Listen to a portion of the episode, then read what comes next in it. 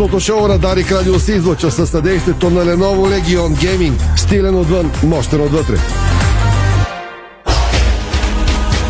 Стана пет следове, добре дошли, започва спортното шоу на Дарик Радио. Милена Йовчева, тон режисьор, Страхил Мите, видеорежисьор, Ирина Русева и Томислав Русев, студиото на Дарик, пози от целия екип и от сайта ни Диспорт точка бг. Темите днес, дами и господа.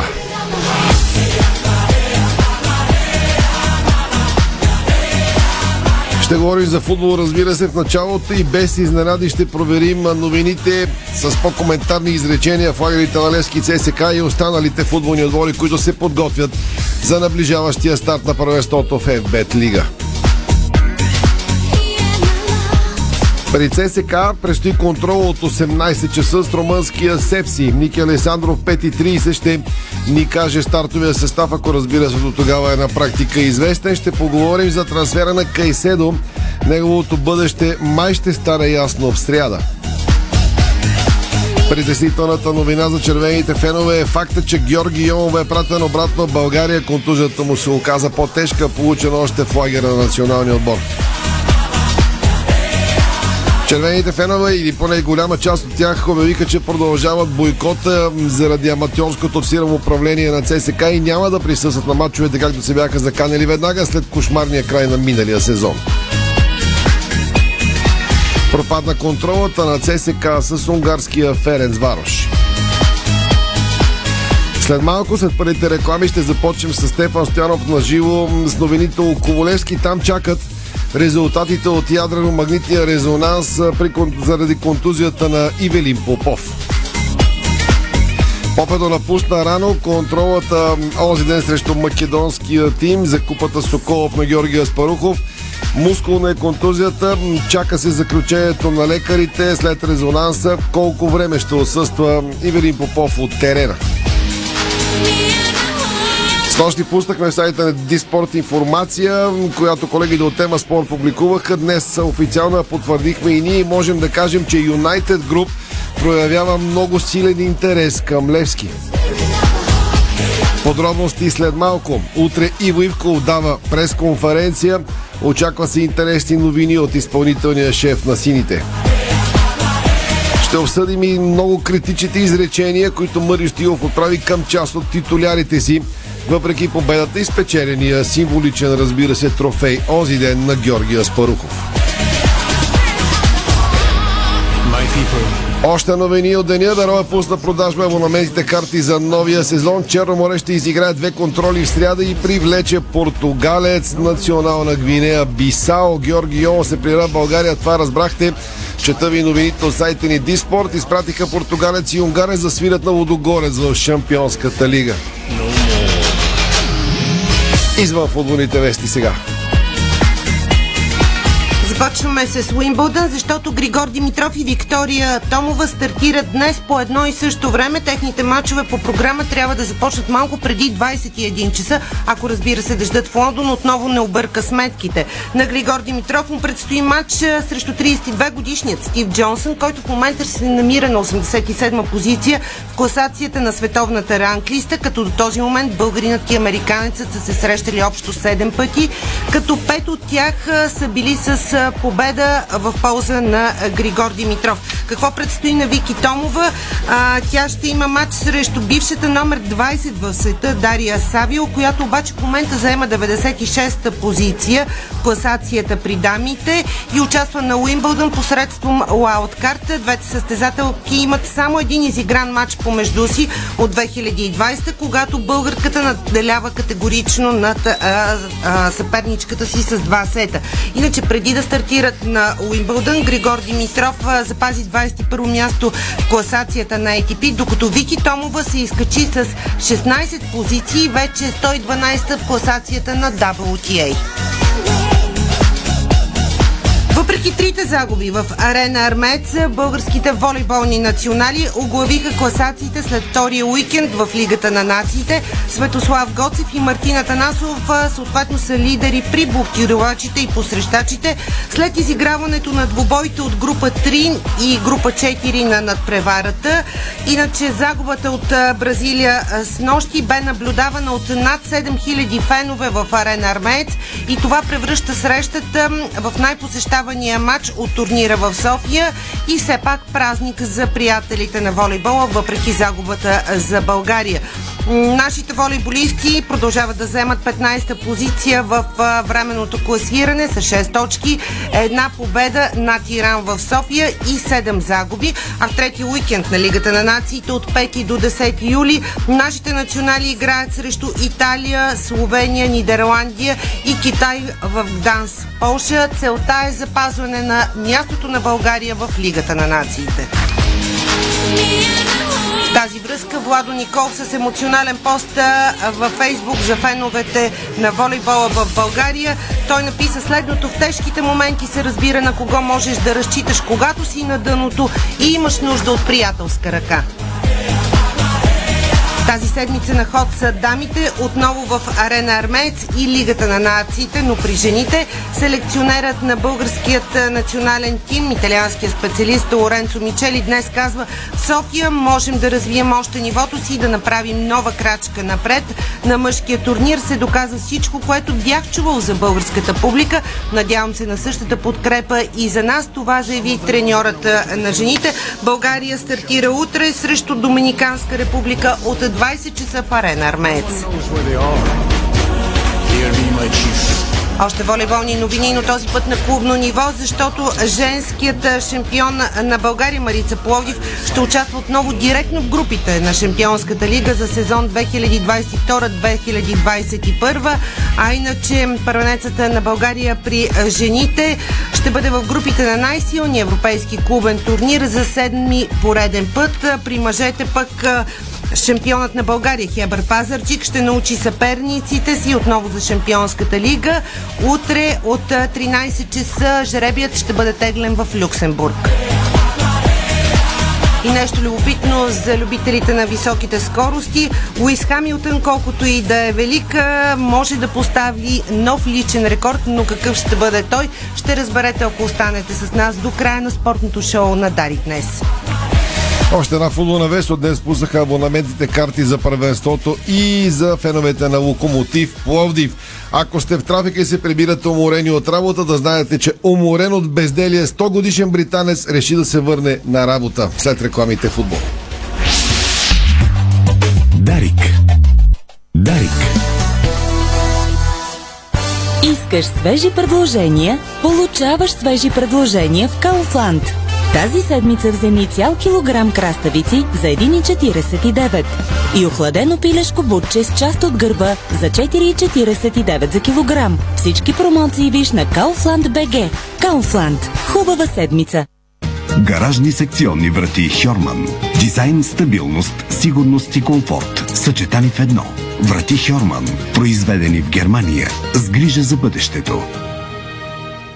Дивес, Дивес, Дивес, Дивес.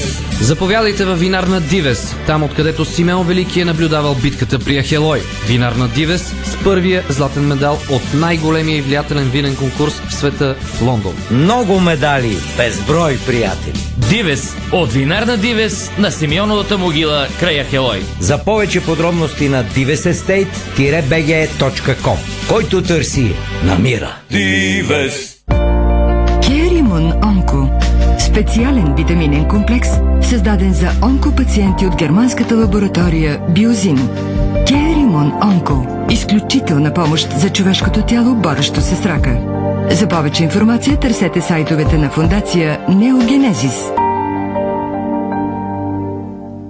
Метеор – инсектицид със силно изразен нокдаун ефект за трайно решение на проблеми с неприятелите по зърнено-житни, овощни, зеленчукови и горски култури. Метеор от Агрия. Ако навън ти се струва горещо, за бонусите на sezam.bg ще ти трябва огнеупорен костюм. Горещи начални бонуси за казино до триста лева и триста безплатни игри и до двеста и петдесет лева за спорт. Това е само началото. sezam.bg. Четири елемента поддържат живота във Вселената. Огън, въздух, земя и вода. В Гранд Хотел Поморие използваме тези природни стихии, за да предлагаме професионално лечение с почивка за тялото и душата. А сега ви изкушаваме и с изцяло обновен Medical Spa Center, шоу кукинг концепция, здравословно меню и още по-добро обслужване. Намерете своето най-добро предложение на гранд хотел поморие точка ком. Отдайте се на лечебната мощ на Поморийското езеро и соления минерален басейн. Гранд Хотел Поморие. Подарете си здраве! Майонеза Краси. Високо качество и превъзходен вкус. В магазина до вас. Искате да изхвърлите очилата и контактните лещи от живота си? Ние сме вашето решение. Лазерна корекция на зрението в очна клиника Света Петка Варна. Телефони нула пет две шест едно едно сто и трийсет и нула пет две шест едно едно сто и трийсет и едно.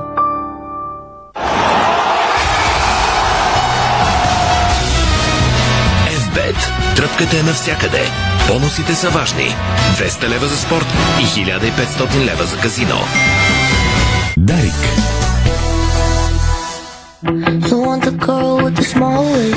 седемнайсет и единайсет, това е спортното шоу на Дарик Радио. Не се очакват сериозни дъждове поне днес до края на деня. Карайте внимателно, приятен път където и да ни слушате. Обещахме и подробности в акцентите. Сега да започнем с темите около Левски. Те са не малко. Преди това само да ви кажа новина, която току-що дойде, е свързана с Левски. Гръцкият гранд Паук Солун привлече португалеца Андре Рикардо с договор за четири години, обявиха преди малко от клуба. Той е свободен агент. Договора му с елитния местен отбор Фамиликао изтича в края зона и не бе подновен. По-рано днес Паук си купи вратар за два милиона евро. Така че всичко е въпрос на възможности и на стандарт.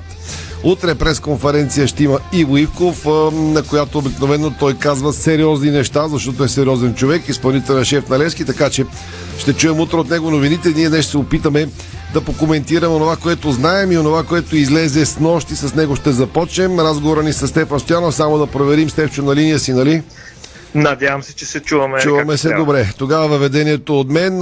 С нощи цитирахме материал на колегите от Тема Спорт, че интереса на Юнайтед Груп става все по-силен, че имало преговори и в последните дни с хора от Левски. Това, което аз успях да проверя, ще кажеш ти след малко до каква информация може да стигнем и от разговорите, които водим с наши източници, какво можем да кажем. Какво написаха вчера на колегите? Ръководството на Левски е подновило преговорите с Юнайтед Груп, която не се е отказала от намерението да придобива осемдесет процента от таксите на клуба. Представители на сръбския медиа магнат Драган Шола, който е собственик и на Саутхемптън, са имали среща с ръководството на клуба. От страна на сините са участвали Наско Сираков и Иво Ивков и така нататък. Споменава се, че пречка може да е дълга към Васил Бошков, който той каза, че ще Uh, премахнем, но не го направя черно на бяло и така нататък. Това, което аз успях да проверя днес, uh, така мога да цитирам думите на човека, с който говорих от Левски, че да, интересът е много силен на Юнайтед Груп към Левски, но аз не мога да съм сигурен и да потвърда, че става дума за осемдесет процента от акциите или само за някакво спонсорство или по-скоро за придобиване на контролния пакет акции от клуба. Ти какво може да добавиш? Ами да кажем, че много трудно се достига до някаква конкретна информация по този въпрос. Очевидно има някакво раздвижване от снощи, след като се появи тази публикация. Явно а, има информация, течна информация от една от а, на двете страни. Очевидно интерес има, за този интерес а, се а, заговори още около дните преди а, финала за Купата на България, спечелен от Левски с едно на нула след гола на Илян Стефанов. Тогава представители на въпросната компания дори са били на Георгия Спарухов в предния ден, когато имаше доста фенове, които да подгреят преди мача, да подкрепят отбора. След това са наблюдавали двубоя срещу червените. В крайна сметка явно интерес е на лице. Опипана е почвата, както се казва. Опитахме се да намериме малко по- сериозна информация и от другата страна, ако може да се каже така, доколкото може да се подразбере за какво става дума.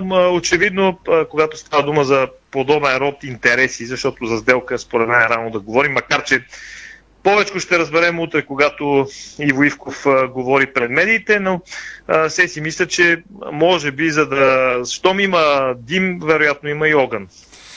Аз се хващам за думите и ще продължават твърда, че много силен е интереса на Юнайтед Груп. Нямам идея дали Иво Ивков явно чутре, ясно чутре ще бъде питан, дали ще каже нещо отделен въпрос, защото коментирахме много пъти покрай тази тема, че Левски се опари жестоко в сагата Джо Диксън само преди една година и сега, поне според мен, до последно ще пази нещата, доколкото може да се случва това в клуб като Левски, в максимална тайна, да не е пълна.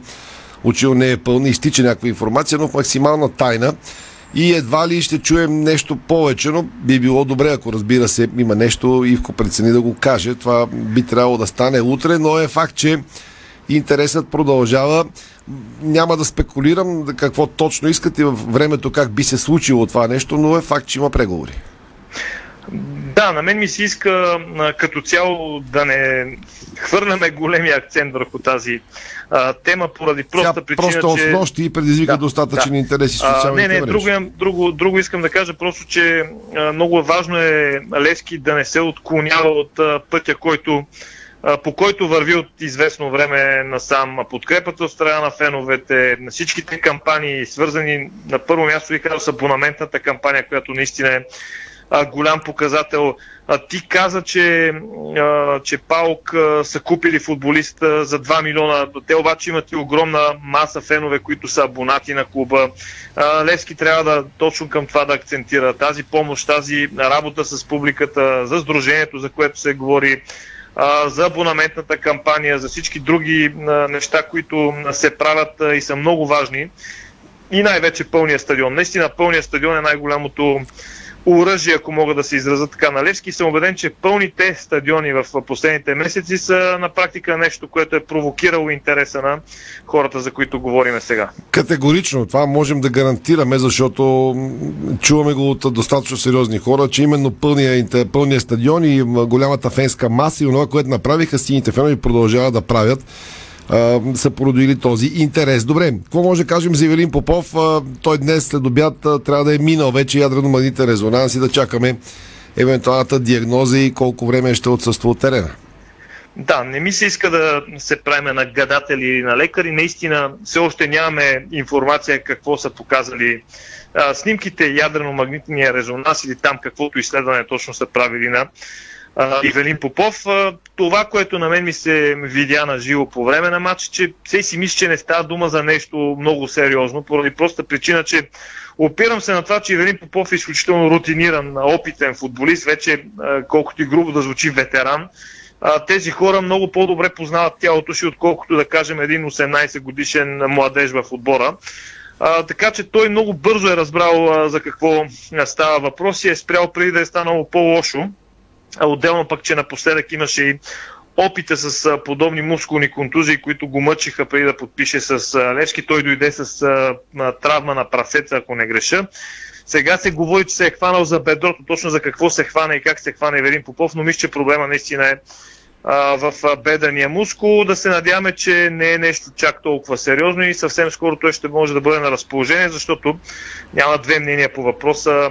Попето се явява доста важна фигура в проекта на Станимир Стоилов за този сезон и като цяло с неговата рутина се очаква да бъде нещо като Даниел Боримиров от предишния Dream Team на Мари Стоилов. Ако този ще става Dream Team, той Велин Попов трябва да има някаква подобна роля, не като позиция на терена, като влияние над колектива в отбора и разбира се носител на повече професионализъм, натрупан от многото години в чужбина, макар и не в Германия, както беше с Борето, ами в а, Русия и в Турция, където също се играе доста сериозен футбол и се въртат много пари, разбира се. Тогава да анонсирам, че чакаме заключението медицинското и ще го напишем и сайта. Ако до края на шоуто ни то стане факт, ще го кажем и по радиото, разбира се.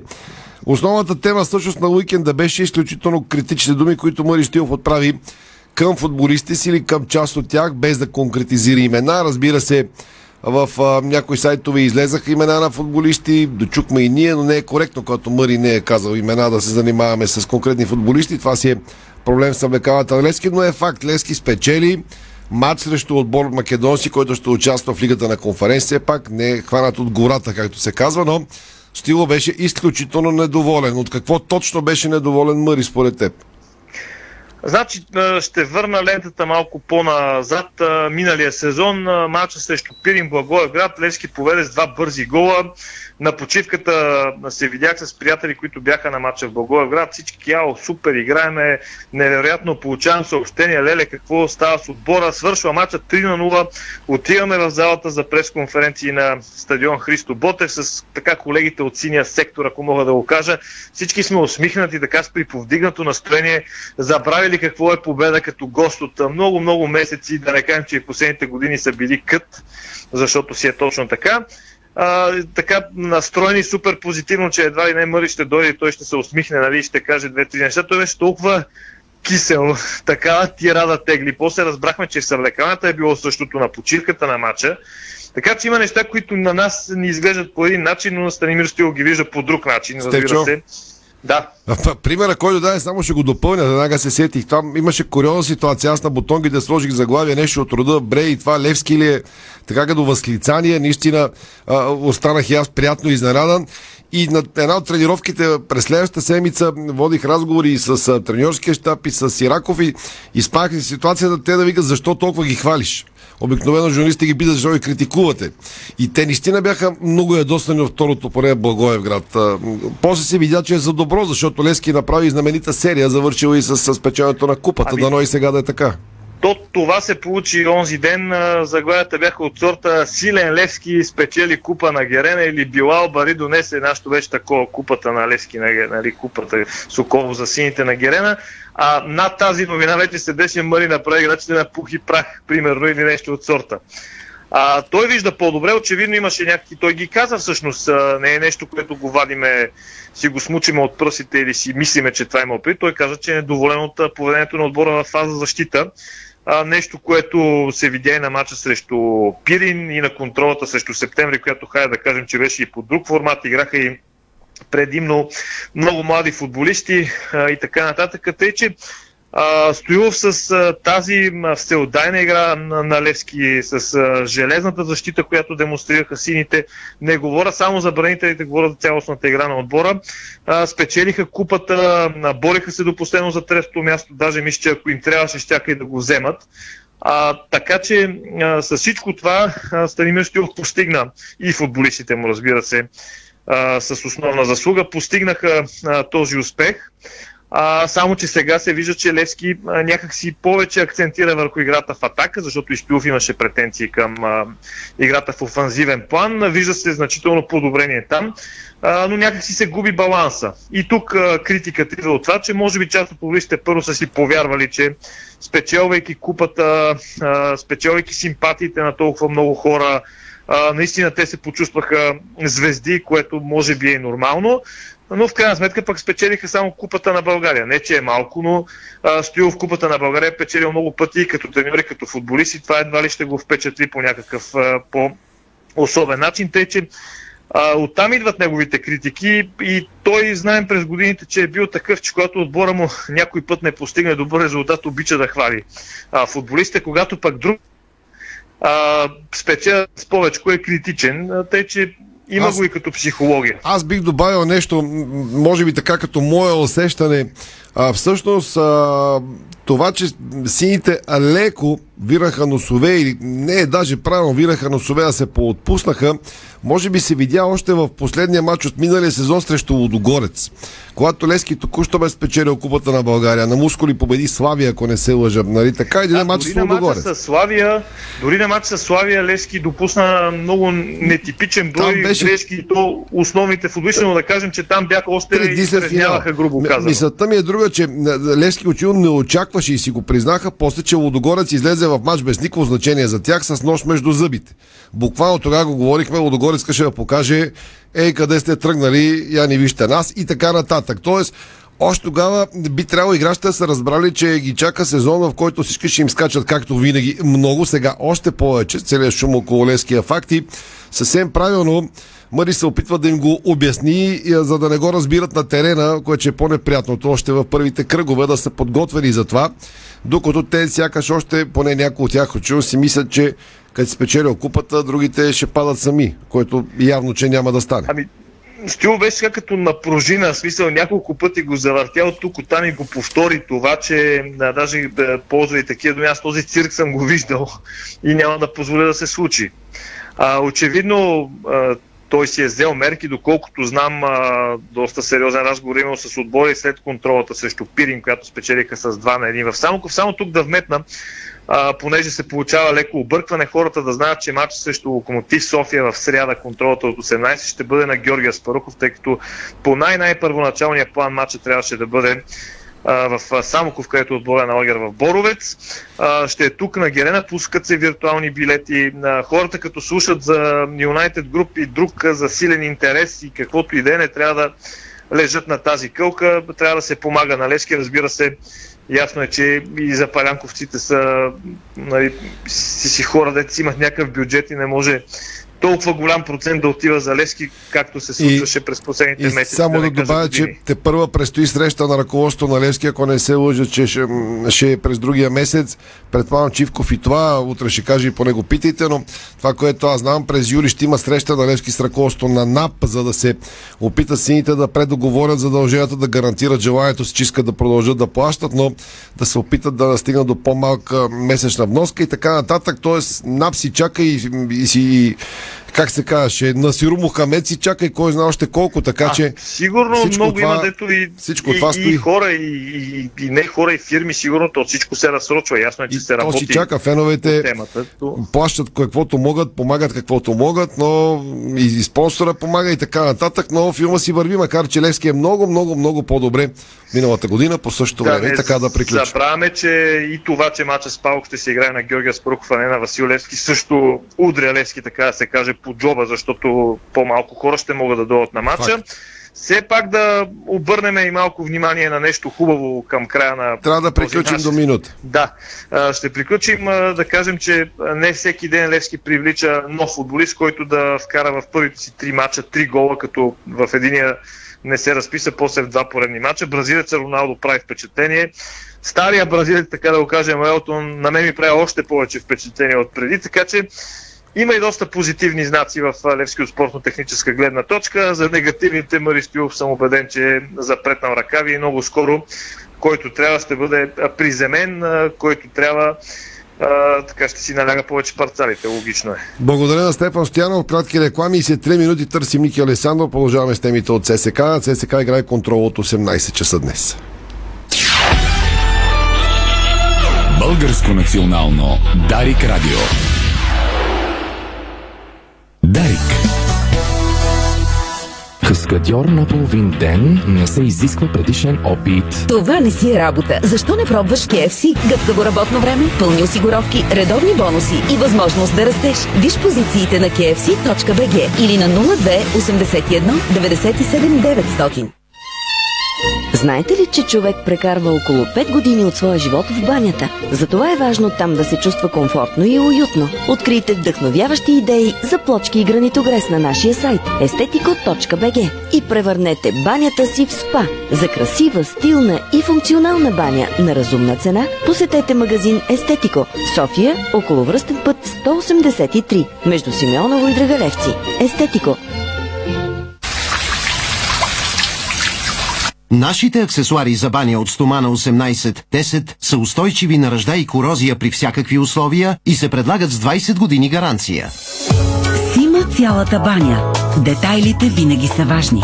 София, булевард Цветан Лазаров седемдесет и едно. Варна, булевард Цар Освободител двеста шестдесет и едно. Сима цялата баня.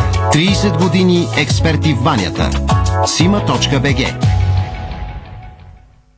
Здравей свежест! Здравейте изгодни цени! Здравей Kaufland Младост четири! На булевард околовръстен път двеста седемдесет и едно, в близост до бизнес парка. Вече те очакваме с качествени стоки, много изгодни предложения и каси на самообслужване. Kaufland. Хубава седмица! Не е достатъчно да имаш само карта за градската мрежа, а да я валидираш. Валидирайте картата си. Това е вашата застраховка при пътуване. Така се събират данни за трафика. С тях променяме транспорта, за да стане удобен, бърз и сигурен. Център за градска мобилност. Споделяме града. Седмица на колбаси и деликатеси Кен в Фантастико. От двадесет и трети до двадесет и девети юни колбаси и деликатеси Кен са на специални цени. Само в Фантастико. С Кен всеки ден от хиляда деветстотин деветдесет и първа година. Откривате свои неподозирани таланти. Майстор в приготвянето на закуски, виртуоз в обедното меню и мастър-шеф на вечерните изненади. Това е Ефектът Джесика. Вашата нова кухня от Джесика прави чудеса. Комфортна и модерна, стилна и вдъхновяваща. Джесика – перфектната кухня. Виж повече на джесика точка би джи. Понякога Бог изпраща изпитания за вярващите. В зловещия пламък на пожара в Аванти ние прозряхме това послание. Порядъчност, погълната от конкурентната злоба. Нима има нещо придобито от тази верига, което предизвиква разочарование? Така Аванти остава същата. Продължаваме да вярваме в нейното добро име. Аванти прилича на птицата Феникс. От пепелта ще направи криле. Дарик.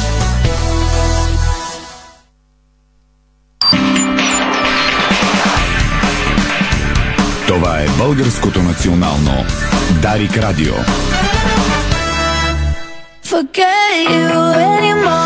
седемнадесет и тридесет и една продължава спортното шоу на Дарик с още футбол. ЦСКА играе контрол от осемнадесет часа. Ще следим в сайта DiSport с подробности на текст срещу румънския Сепси. Но това ще оставим за финала на разговора ни с Ники Алесандров. Ники, чуваме ли се? Да, чуваме се. Откъде да започнем? Записал съм си като теми в бойкота на фенове, който продължава. Йомов се върна с по-сериозна контузия. Се оказва, че или евентуален трансфер на Кайседо. Ти си избери. Което се струва най-важно. Ами, за, за мен е отношението на феновете, но не знам, не съм а, толкова навът. Така, пропуснал си една тема, която никак не е маловажна. Коя е тя? А, а тя е, че а, пропадна утрешната проверка срещу Ференцварош, една от най- а, престижните, които ЦСКА планираше, като така не е обявена причината, но горе-долу се знае и се говори под сурдинка, плюс това то не се говоря, то е видно, че в идеята на края на лагера да се направят две проверки през ден, един ден и на следващия ден да играят пълни деветдесет минути по единадесет души, за да може да види вече в навечерието на шампионата какво е състоянието им в САЩ и той не може да събере състав за две контроли. Така че това е по-тревожната новина и по така поради тази причина пропада контролата срещу Ференцварош, защото ЦСКА има възможност и налично само за един матч в рамките на тези два дни, но не и за два. Така че това е тема, която не е за подценяване, че ЦСКА не може да събере състав за два матча, два дни поред. Иначе това за феновете, айде да започнем, защото то е най-така, може би, най-много се коментира, макар че за мен то не е, то не е в графата на новини. Това е все едно, а, знаеш, а, в деня преди да сменят а, времето, лятното или зимното а, време, по новините или по сайтовете казват тази нощ да не забравите да си върнете часовника с час назад или с час напред. То е просто припомка. Ема, тук, тук се приема, не е нещо ново. Приема се, че тогава под влияние на емоции след финала за купата, а, махането на Стойчо и така нататък, сега е минало време, ЦСКА се среща с фенове. Казвам ти го от моята гледна точка. Среща с фенове в страната, заговори се за стадион, т.е. има някакви позитиви и се предполага, че този бойкот може да бъде отменен, но очевидно не е така. Еми, значи най-напред, да, да, може би под а, някакви емоции тогава след а, финала за купата, но Uh, за мен беше доста аргументирано написано решението на Обединения сектор Г тогава uh, и мина близо месец, в което то реално не се е случило нещо, което да накара феновете да променят решението си. Плюс това аз още тогава казах, че а, доста месеци трябва да минат. Може би някой е подценявал конкретно моите думи, но много месеци трябва да минат, а, за да се а, забележи някаква промяна. То, как, как да разберем, че има промяна в а, управлението за месец, по-малко от месец или там няма значение, плюс-минус някой друг ден. Така че м- прекалено улекват феновете, ако месец след а, онази декларация кажат, абе, да бе, айде, то верно, тук, айде, починахме си малко, само нова, Моренце, айде, айде махаме, добре, айде от нас да мине. Смисъл, не, не, ще, ще олекнат а, думите им, а, ако щеш и за, за бъдеще, така че а, те си знаят най-добре, те са си преценили, проучили, може би, едва ли така от а, изневиделици от нищото а, пишат това кратко напомняме днес. То, то наистина е само напомняне, то не съдържа нищо, няма този път за разлика от предишната декларация, някакви квалификации, някакви а, морални присъди и така нататък. То е просто две изречения, в които казват, ако случайно сте забравили, а, да, да напомниме, че нашия бойкот ще остава, защото не виждаме видима промяна. А, ти спомена няколко неща, но м- какво а, се е случило? Направиха се няколко покупки на, на играчи, но това са текущи неща, нали? Новата абонаментна кампания, новата... Аз заложих най-вече на, на среща, които Дани Ганчев проведе в страната. Е, предполага се, че...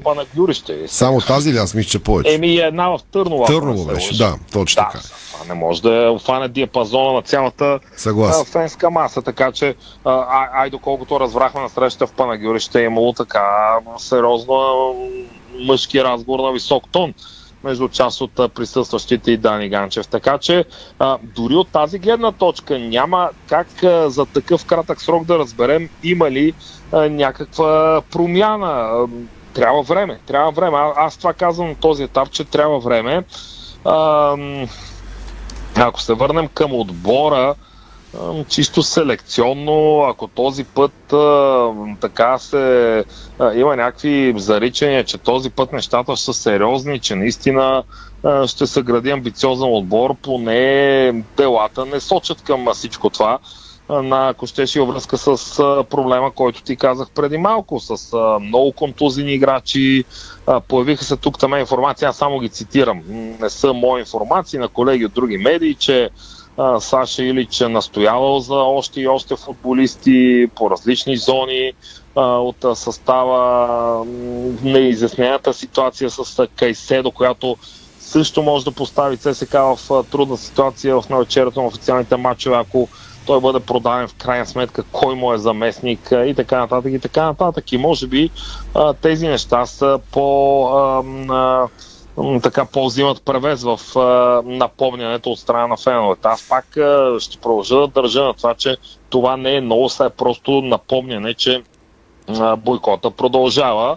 А, ще видим, защото другата седмица ЦСКА има матч, а, но за мен е като цяло селекцията а, вече имах възможност да го кажа и то преди доста дни и сега вече десет на дванайсет дни преди първия матч, че закъснява доста сериозно. Някак си не ми прилича в момента, гледайки две-три контроли на червените, че се стяга някакъв а, сериозен боеспособен отбор.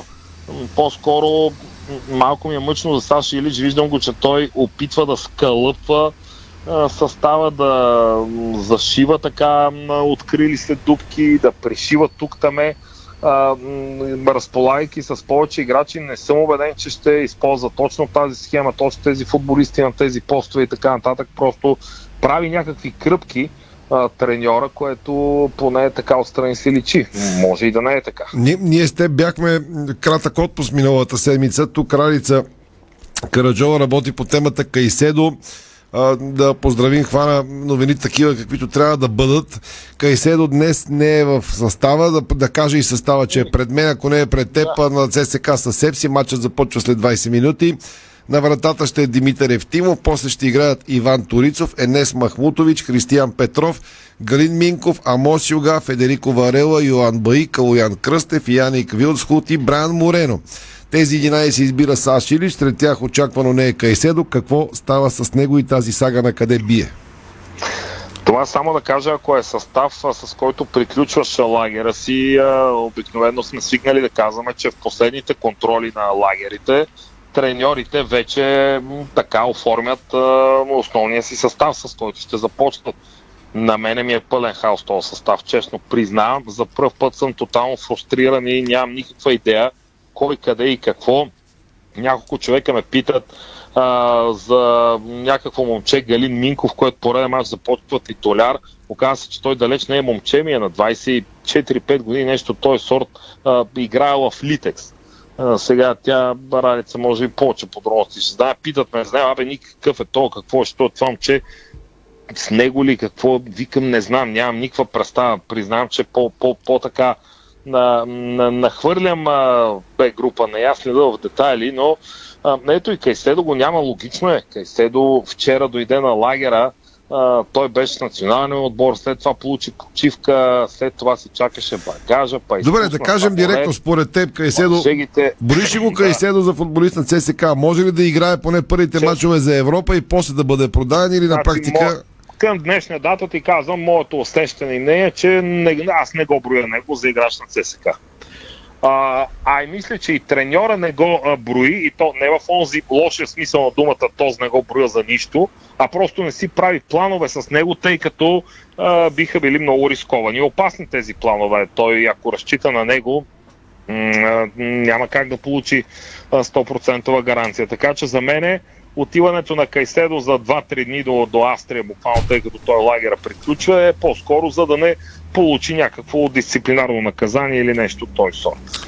Добре, тъй като ние чакаме, и Стефан работи, току-що ми пише, че няма още новини за Ивелин Попов, чака се новина за контузията му, доколко е тежка, в същото време се разбира, че по-тежка дори от очакването излиза контузията на Георги Йомов. Доста неприятно си се струпаха на това момче и сега е върнат в България. Няма да дока... доискара лагера. Какво можем да кажем и какво... тепърва ще се чака очевидно и мнението на лекарите за Йомов. И не само Йомов, той и Мено Кох се прибра в България преди няколко дни. Мисля, че още един футболист. Uh, като цяло доста, доста неприятности са това. Пак ще повторя, че след дванайсет-тринайсет дни ЦСКА посреща Арда в първия си официален матч. Uh, uh, Георги Йомов, uh, каквото и да е фигура, която uh, така, uh, на която се разчита в uh, всеки един смисъл на думата. Защо му беше, честно казано, това висене с националния отбор, където дори не играе, накрая се и контузи там а, на тези тренировки и пътувания насам натам из Грузия и Гибралтар.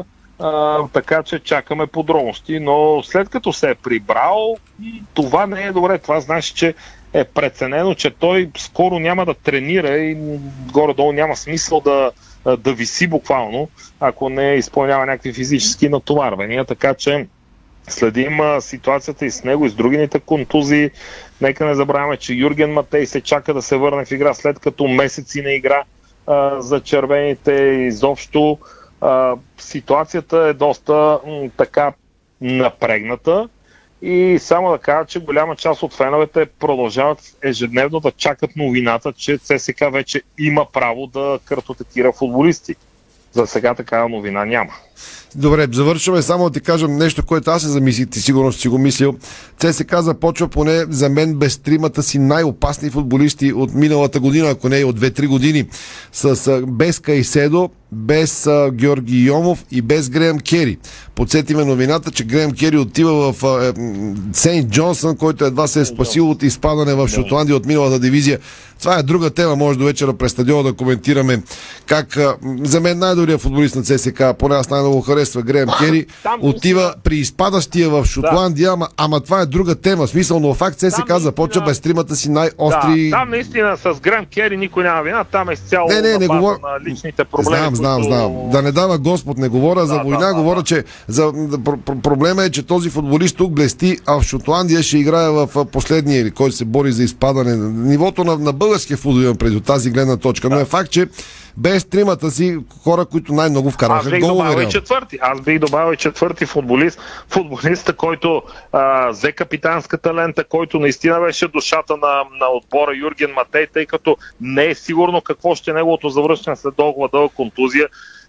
Ти като кажеш, важни гола вкарали другите. Юрген Матей вкара гола в последната секунда срещу Виктория, вкара победния гол и срещу Логорец, така че и, и него си го брой към а, важните и възлови футболисти. Той категорично и Юрген пролет, Матей. Цяла пролет не игра и затова не го брой, но е факт. Не игра, да, на което там никой не знае какво ще бъде завръщането, защото същата ситуация се повтори с Мено Кох. Факт. Той се завърна и сега отново е контузен.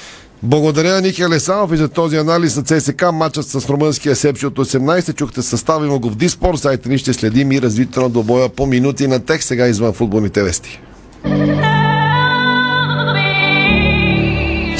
Започваме с актуалните новини, с които разполагаме до този час на деня, защото очакваме потвърждение, че Александър Везенгов е пристигнал и вече е част от лагера на баскетболните ни национали в Самоков.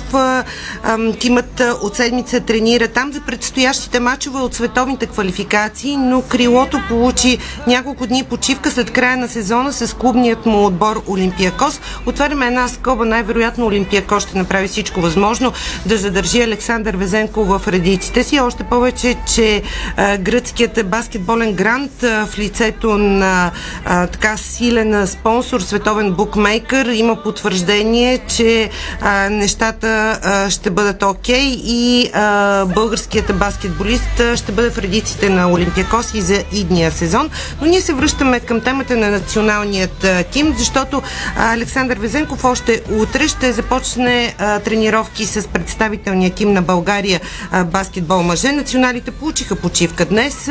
Утре ще имат две занимания по програма, а пък двеста и шест сантиметровият баскетболист ще се включи в пет занимания общо преди сблъсъка от група F на световните квалификации между България и Литва на първи юли в петък в Арена Самоков, а на четвърти юли баскетболните ни национали гостуват на Босна и Херцеговина. Последния си матч от този етап на световните квалификации, така че а, със сигурност това е добра а, новина за старши треньора Росен Бърчовски, да имаш Александър Везенков в редиците си. Наистина нещата по съвсем друг а, начин ще се получават на терена а, при предстоящите а, все пак важни мачове а, за България от световните а, квалификации. А Везенков направи уникален сезон. А... Много силен сезон, миналия, не случайно попадна драфта. в драфта на Н Б А. Макар че това е неговата голяма цел, това е неговата а, огромна амбиция като баскетболист. Тя не е само негова, на всеки голям баскетболист целта му е да играе в а, Н Б А. Още повече, че той има и такава клауза в договора си с Олимпиакос. Добре. Но за сега гърците са решени да го задържат а, в редиците си, или поне това е информацията, с която ние разполагаме до момента. Очакваме все пак официално потвърждение и ще ви информираме в сайта диспорт точка бг, че Александър Везенков е пристигнал и вече на лагера на националите в Самоков. Сега обаче към Лондон, на мъгливия Албион, се очакваме времето да се проясни, или такава поне е прогнозата от водещите метеорологични сайтове, защото Григор Димитров и Виктория Томова стартират днес участието си на Уимблдън. Интересното е, че мачовете им са приблизително по едно и също време, с разлика от около пет минути, но тази програма естествено, че търпи а, промени с оглед а, дъждовното време. Дъжд на Уимблдън. Ами не, в момента се прояснява, значи до три минути би трябвало да е вече а, ясно времето, облачно, разбира се. А пък а, погледнах прогнозата за мачовете на Григор Димитров и Виктория Томова. Около а, девет часа, когато би трябвало да започне техните срещи, има един процент вероятност за дъжд. Температурата е около седемнайсет градуса, хладно време, защото истинското усещане е за четиринайсет градуса, но пък ми се струва, че това е перфектно за тенис. Като каза това клише мъгливия Албион, аз в Лондон съм бил сигурно двайсет е, пъти. Не е ли мъгливия Аз в Лондон съм бил. Клише, клише, ама колко да е клише? Ето ве ще кажа, сигурно двайсет пъти съм бил в Лондон, мъгла там не съм виждал. Никой. Зимата съм бил, всеки сезон. И на Уимбълдън съм бил. Да съм била в Лондон, няма да сега опитам се да ги преброя, но ум не мога. Чай, дъше едно мъгла. Аз мъгла не съм виждал. И на Коледа бяхме с тебе в Лондон. Мъгла не виждал ли? Не, не е мъгла, едно такова. Не, не. То по-скоро мърня някаква. Не знам. Мъгливия. Мъгла около волейбола, за съжаление. Студено. Мъглив е волейбола ни, за съжаление. Добре, само да кажа обаче, да приключа темата Приключи. с Уимбълдън, защото Григор Димитров трябва да стартира с матч срещу трийсет и две годишният Стив Джонсън, който в момента се намира на осемдесет и седма позиция в световната ранглиста. До този момент българинът и американецът са се изправили един срещу друг общо седем пъти, като в пет от тях крайната победа е била на страната на първата ни тенис ракета при мъжете. Така, Григор Димитров със сигурност има своите шансове, има своя потенциал а, да се поздрави днес с успех в първи кръг на Уимбълдън срещу трийсет и две годишният Стив Джонсън. Искрено му стискаме палци. Как стоят нещата при Вики Томова? Тя ще направи опит да премине откриващият етап на Уимбълдън за втори път в кариерата си, като нейна съперничка ще бъде номер двайсет, бившата номер двайсет в света Дария Савио, която обаче в момента има срив и заема деветдесет и шесто място в ранглистата на дабъл ю ти ей и участва на Уимбълдън посредством лауткарт. Двете състезателки имат изиграни изигран един матч помежду си през две хиляди и двадесета година, когато Виктория Томова успява да победи съперничката си категорично в два сета.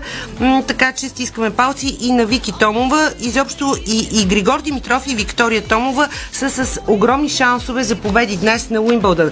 Преди да стартират матчовете си в официалните ранглисти, Григор Димитров запазва двадесет и първо място в класацията на екипи, но Виктория Томова се изкачва с шестнадесет позиции и вече е сто и дванадесета в подреждането при дамите.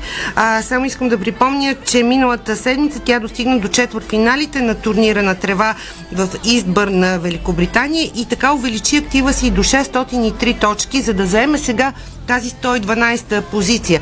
Така че Вики Томова доказа подгряващ а, турнир за Уимбълдън, че е във форма и може също днес да се бори за победа в първи кръг.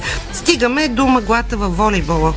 Ами да започнем все пак с добрите новини а, за мъжкият ни национален тим, защото въпреки трите загуби в Арена Армец, а, домакинският а, турнир а, за България в Лигата на нациите, а, Светослав Гоцев и Мартин Атанасов са лидери съответно при блокировачите и посрещачите след изиграването на двубойто от група три и група четири на надпреварата.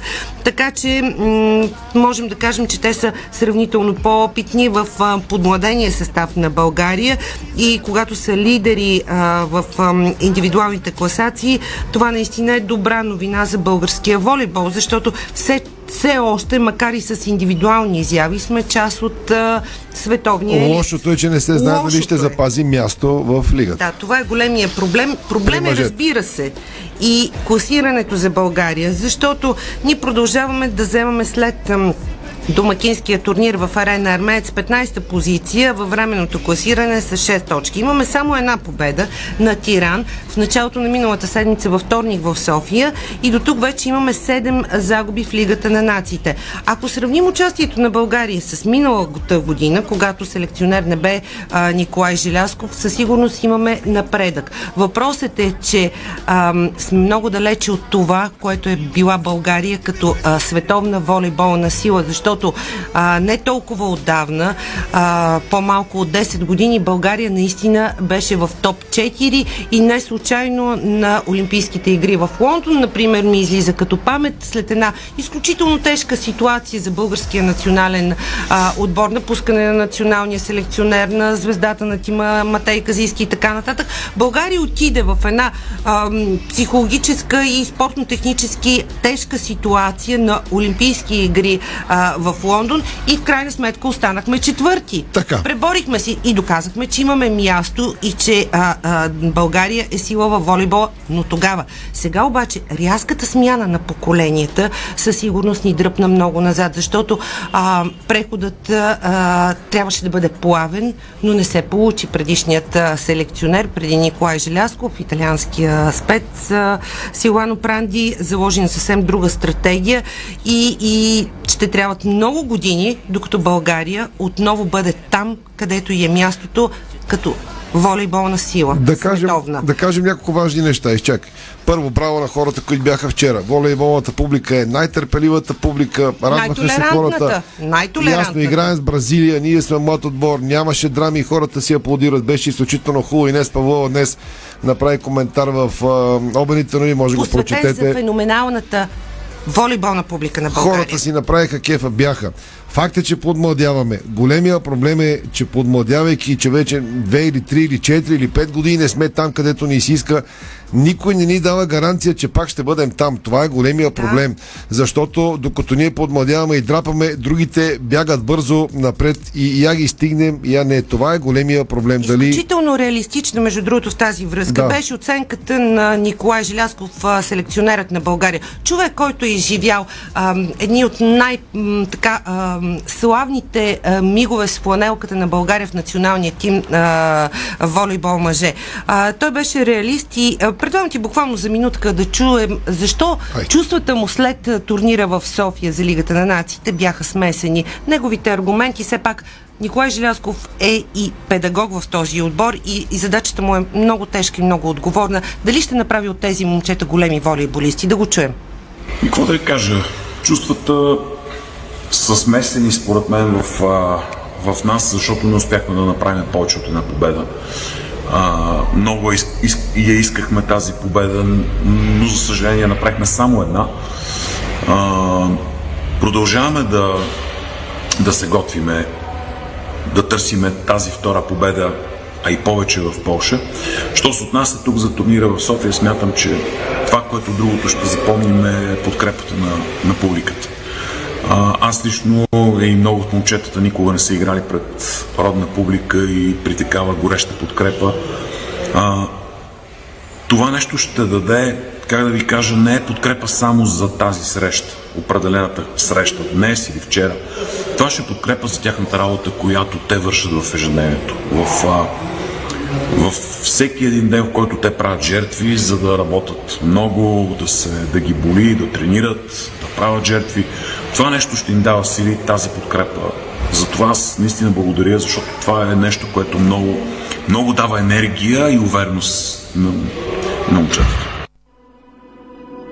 Емоционален пост в тази връзка, да продължим темата и за това, за което говореше селекционерът Николай Желязков, за феноменалната и наистина изключително толерантна публика а, на волейбола в България.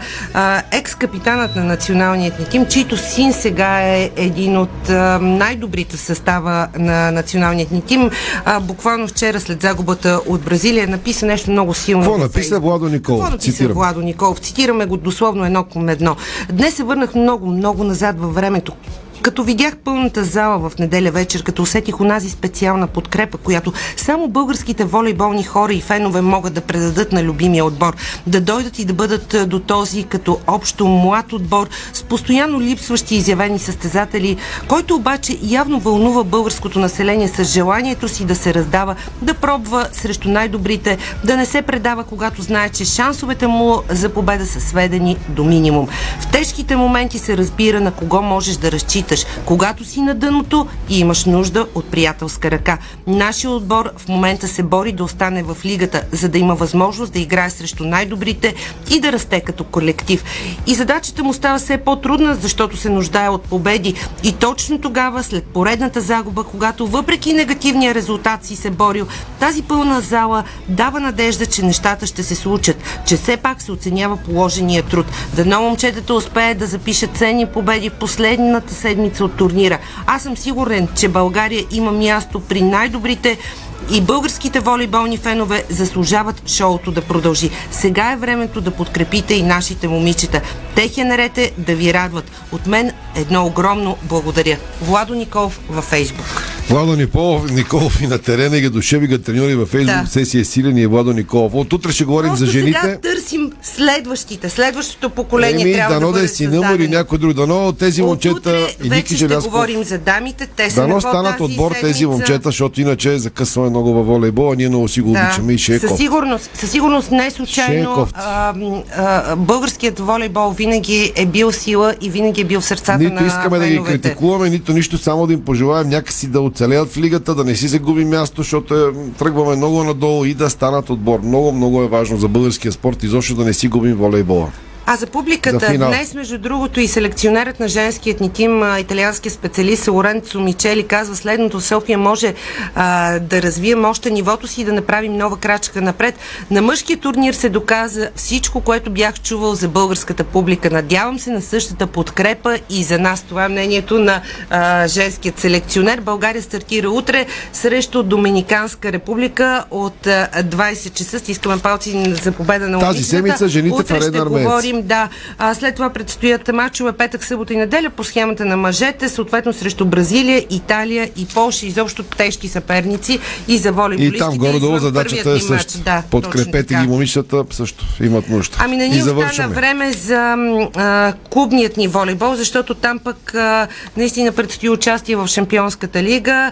Марица Пловдив ще участва отново директно от групите на най-престижният европейски клубен турнир при дамите, а пък старците разбойници, както ги наричаме ние от ам, Хебър Пазарчик. Между другото, момчета, които според мен имат още много какво да дадат и на националния тим на България волейбол мъже, при едно по-плавно преминаване и при не толкова рязка смяна на поколенията, но на тях им предстои, както и да е Шампионска лига. Жребият ще се тегли утре от тринайсет часа в Люксембург и със сигурност там Хебър Пазарджик ще е с огромни амбиции. Така слагаме точка на спортното шоу днес и петдесет и девет. Закъсняхме, това не е новина. Не ни стигна времето. Благодаря ви, че бяхме заедно. Останете и с новините. Утре отново. С новините на Дарик, а сайтът Диспорт продължава да работи за вас. Чакаме и контузията, поне каква е тя и колко време ще отсъства. Ивелин Попов, Диспорт ще разберете първи, надявам се. Чао! Спортното шоу на Дарик Радио се излучи със съдействието на Lenovo Legion Gaming. Стилен отвън, мощен отвътре.